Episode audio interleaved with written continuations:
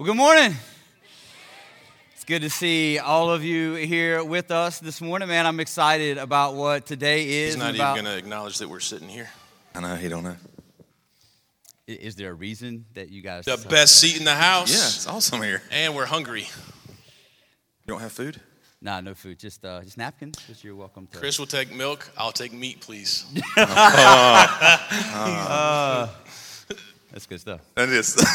Brian's like, we didn't plan this. Get off my stage right now.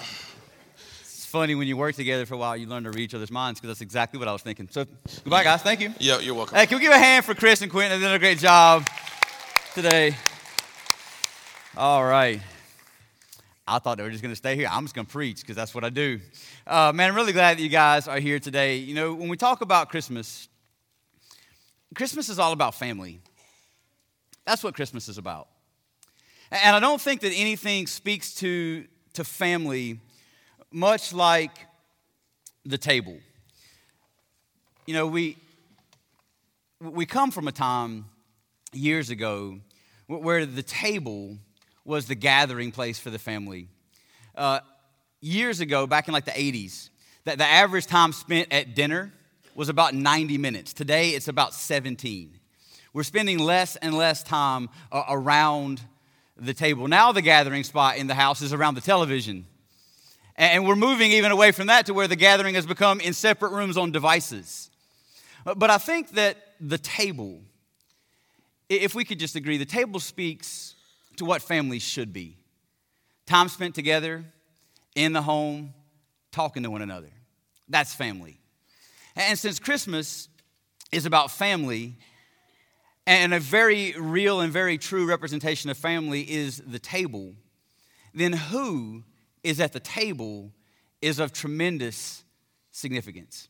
So here's what I want to do today I want to tell you a Christmas story that isn't the Christmas story.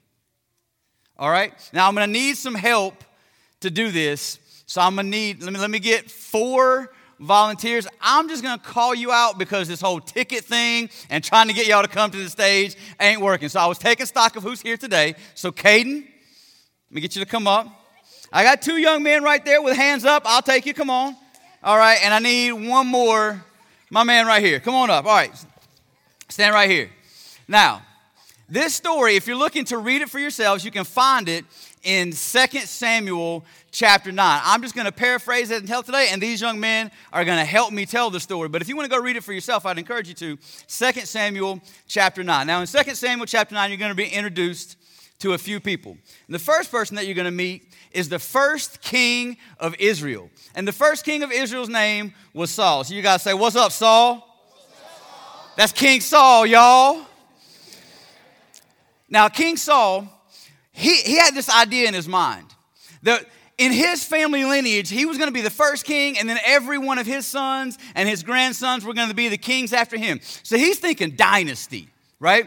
A king, and then a king after me, and then a king after me, and a king after me. However, that might have been the case, but Saul disobeyed God almost at every turn. So, so, so uh, God picked another man named David to be king. Caden, can you be David?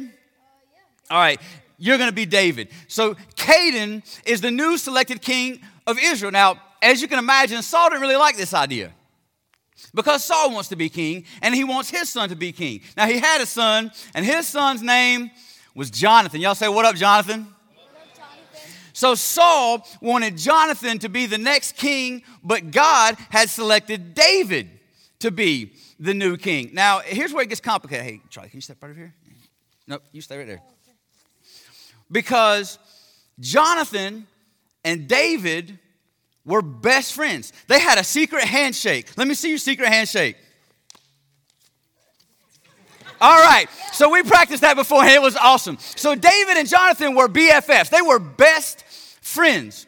Now, Saul wanted his son Jonathan to be king, but Jonathan, because God ordained that David was going to be king, Jonathan actually sided with David. Now, as you can imagine, that made Saul pretty upset because he wanted his son to be king.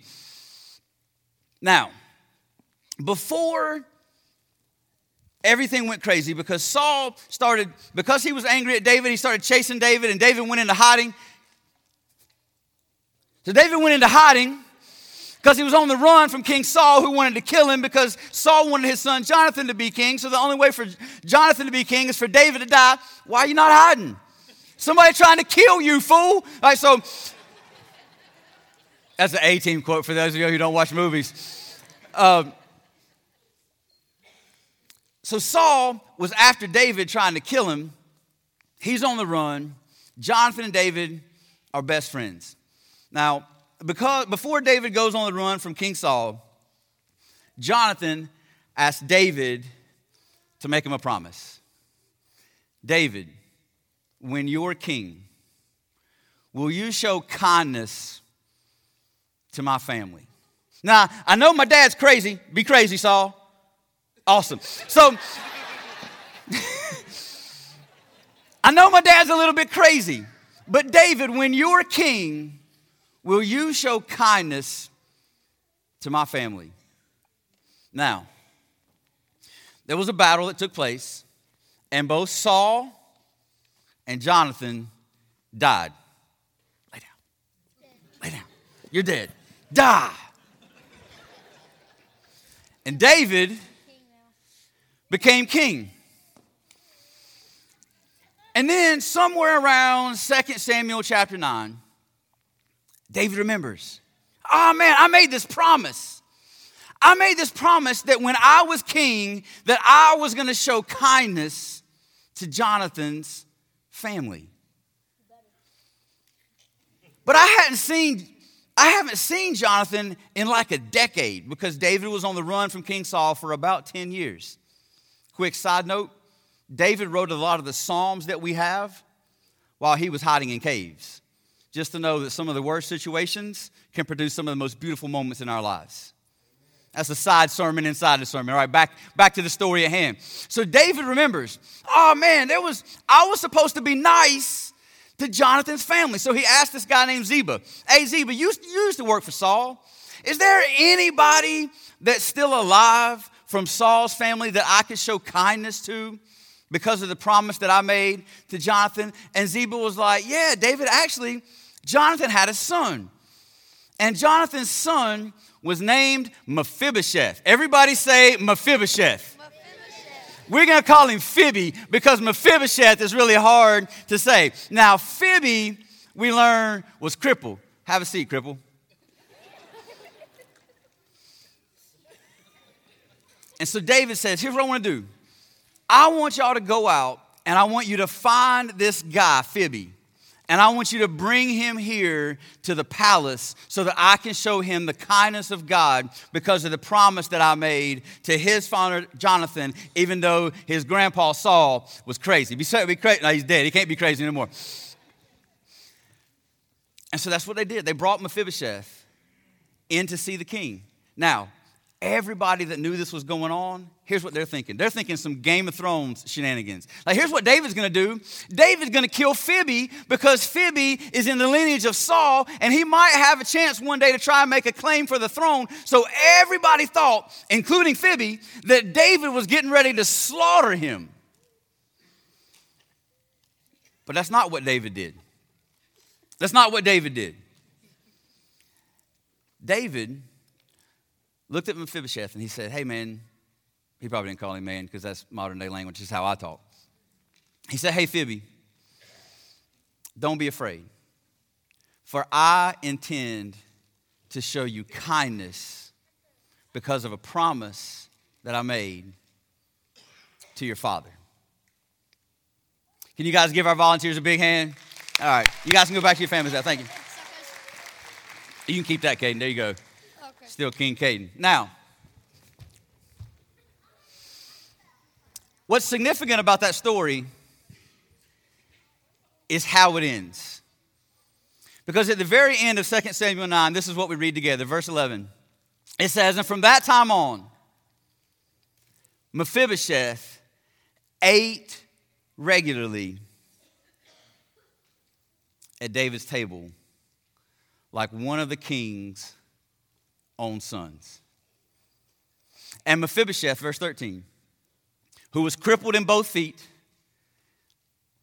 lived in Jerusalem. Now, when they found Mephibosheth, he was in a place called Lodabar. It means no pasture.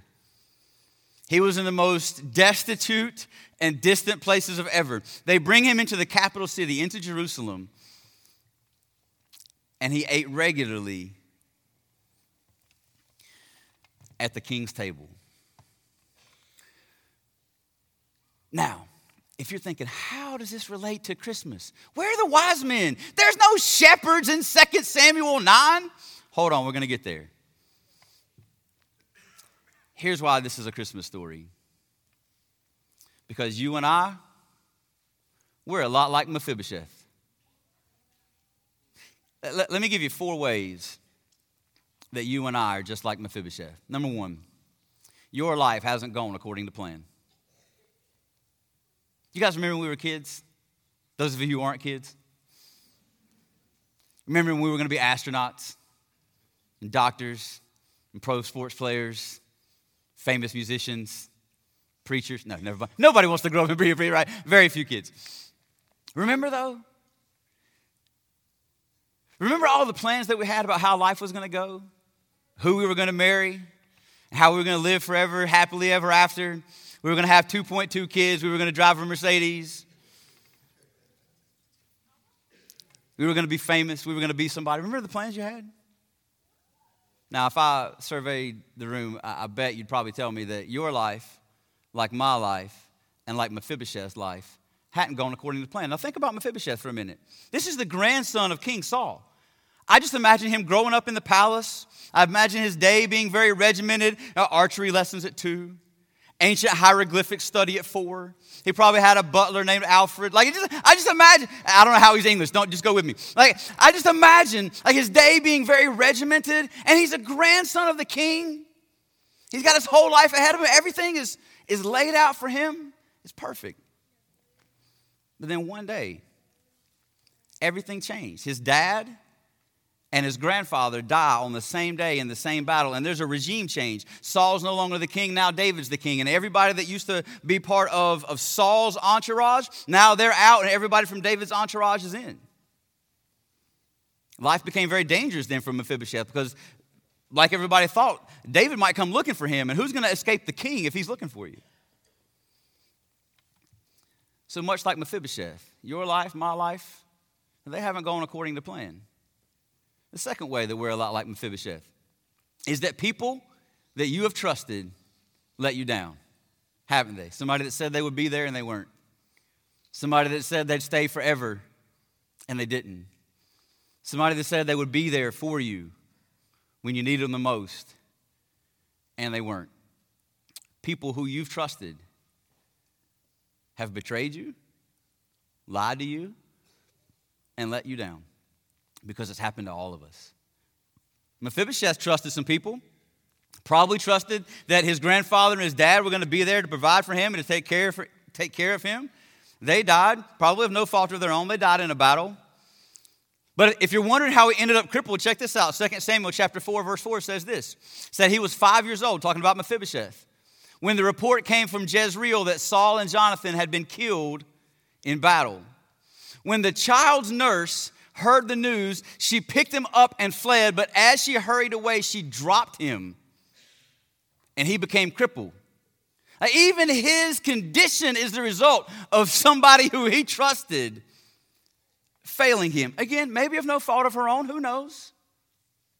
But in her, like, at a lot of different times in his life for Mephibosheth, people that he had trusted, they let him down. Now, Here's the fourth way that you and I are a lot, or the third way, I'm sorry, that you and I are a lot like Mephibosheth. There is a good king who wants to show you kindness. That's why this is the Christmas story. Because all of us at one time, though we have not accomplished the life that we maybe dreamed about when we were children, Though all of us have had people that have let us down, and maybe we're not where we wanted to be, or who we wanted to be with, or how, or things haven't turned out the way that we thought they were going to turn out, yet here we are, and there is a good king that wanted to show us kindness. And he wanted to show us kindness so badly that he sent his son to become a human and to walk among us and to die for the penalty of our sins, that we might once again be established to our king. And he didn't do it for our sake. We didn't do anything great to make God love us. He's not doing it for our sake, He's doing it for Jesus' sake. The Bible tells us that God sent Jesus and that He gave all of those who would put their trust in Christ, they gave Him to Christ as a gift to honor Him for His sacrifice. And much in the same way that David the king showed kindness to Mephibosheth for Jonathan's sake, God wants to show you kindness for Jesus' sake. And he did that by sending him at Christmas that you and I might know what it means to have a relationship with our Heavenly Father. That's Christmas. That is the Christmas story. That God cared enough about you and wanted to show you kindness for His Son's sake. That though you may have been His enemy, that you may, had to, you may have tried to be the Lord of your own life, you may have had, or you may have had it in your mind to try and rule your own world, therefore taking the place that God desires to have in your life. And He had every reason to wipe you out, to be vengeful towards you. But He didn't. And in the same way that David looked at Mephibosheth and said, Have no fear. The angels that came at Christmas. Here's your Christmas story. Here's your Luke 2. You ready? The angels that showed up and proclaimed to Joseph, Have no fear. And they proclaimed to Mary, Have no fear. And they proclaimed to the shepherds, Have no fear, for there is a good king who has come and desires to show you kindness. That's Christmas. That's Christmas. That there was a good king who desired to show you kindness by sending his son at the time that we now celebrate as Christmas. And the fourth and final way that you and I are like Mephibosheth you have a seat at the king's table. That's how that story ended. It said that, that Mephibosheth sat at the king's table like one of the king's own sons. I mean, can you just imagine this incredible change of fortune for Mephibosheth? One day he's living in a Lodabar, a place that means no pasture. He doesn't have a dime to his name. He's a cripple in a culture that thrived on working by hand and by labor. And he's brought into the palace, into the temple. Oh, I'm sorry, not into the temple, into the palace to live with the king in Jerusalem and to eat regularly at the king's table alongside of David's other kids, just like he's one of them. Like I can just imagine for, for, uh, for Mephibosheth sitting next to David's son Absalom. Absalom, this guy in the Bible that says that he was the most handsome man in the whole world, from the top of his head to the soles of his feet. There was not a better looking man in all the world. You know, if the Bible says you're good looking, you good looking. But he was so vain. Uh, Absalom, like, uh, hey, Absalom, can I get a selfie with you? Like, I just imagine Mephibosheth at the table, like, Absalom, get in here, buddy. And they're sharing stories together. Hey, Davis, David, tell us about that time you killed Goliath. Man, that's a good story. Like, they're sharing stories and they're telling inside jokes. He's just like one of the king's own sons, sitting here next to Absalom.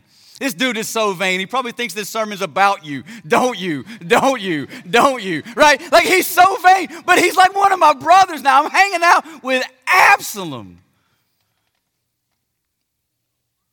Because there was a good king that wanted to show me kindness. Now I've got a seat, the table of a king. There's a king that wants to show you kindness. And he's offered you a seat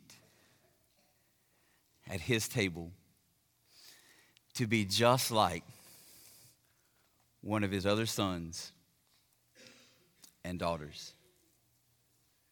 And he's offered you that seat through Jesus, whom he sent a few thousand years ago to walk this earth among his people and to offer them a seat at the table. Now, you have to decide what to do with that. I mean, Mephibosheth could have just said, ah, thanks, David, but I'm just going to go back to Lodabar and keep begging. No, you have to make the decision to accept your seat at the king's table. And that's what I'd like to offer you the opportunity to do today if you don't yet have a relationship with the king if you haven't accepted your seat at his table, then I hope that today of all days would be the day that you decide to give your life to the king who desires to show you kindness. And I want to help you do that in just a moment. But before we get there, one more thing. For those of us that already have our seat at the table, we've already accepted our seat here at the table. Let me, let me make this, this request of you. Do you know who, do you know who gets to sit at my table at my house? Do you know who gets to sit at my table? My family. My family is always welcome, all of them. My family is welcome at my table. Do you know who else is welcome at my table besides just my family? Anybody that my family invites to the table. Which means that though we already have our seat at the table, there should be an invitation on our hearts and in our mouths to every person that doesn't yet know that they have a seat available for them at the table and they are welcome there. It is the responsibility of us that already have our seat to invite them because they too are welcome at the table of a king. So this morning, I want to pray for us. And I want to offer two very specific prayers. One for those of us that already have our seat, that God would give us the boldness to invite somebody else to the table. And for those of us that don't yet have a relationship with God, I'd like to help you in the next few moments accept your seat and begin your relationship eating regularly at the table of the King. Would you pray with me? Father, this morning, God, would you impress upon our hearts the beauty of this season? God, would you remind us once more that we have been offered a seat at your table because you desperately desire to have a relationship with us and to show kindness to those who were once your enemies. God, today, would you embolden us as we leave this place and as we celebrate with our families this season, this Christmas, this gift of your son Jesus? God, would you, would you just encourage us to share that? God, may the, may the beauty and the awesomeness of our invitation to your table not stop with us, but God, would we bring those who don't know you the opportunity as well. God, don't let us be silent. It's too important of a story. It's too important of an offering. It's too important, God, for us to keep it to ourselves. God, Christmas is the gospel, and you've called us to share that message with those who don't have the hope of those that believe God. Would you strengthen us, encourage us, and help us to be bold in our proclamation of the good news of a God, of a King who desperately who desired to show kindness to a world that was far from him. And God, for the one or two here this morning that don't know you, God, I pray that this would be that moment where they understand that you're not mad at them, you're not angry, you're not, you don't want to you're not vengeful towards them. God, you desire to show them kindness, to welcome them into your family and to have a seat at your table. And it doesn't matter what they were like before or what they've done before or who they were before. God, you are you just desperately desire to show them kindness for the sake of your son Jesus. God, I pray that they would accept that invitation. They would take their seat at your table. If that's you, would you just tell God about your decision right now? It doesn't have to be an elaborate or eloquent prayer. You could just say something like this Father, I want my seat at your table. I know that you're not mad at me, but that you want to show me kindness because of Jesus, your Son. So, God, I accept His gift of payment for my sins that I may be like him in your sight. No longer seen as who I was, but viewed as your son or your daughter. God, thank you for Christmas. Thank you for the gift of your son. Thank you for an opportunity to know you. God, I pray this in the name of the one who you sent to be my Savior and my Lord, your Son, Jesus Christ. Amen.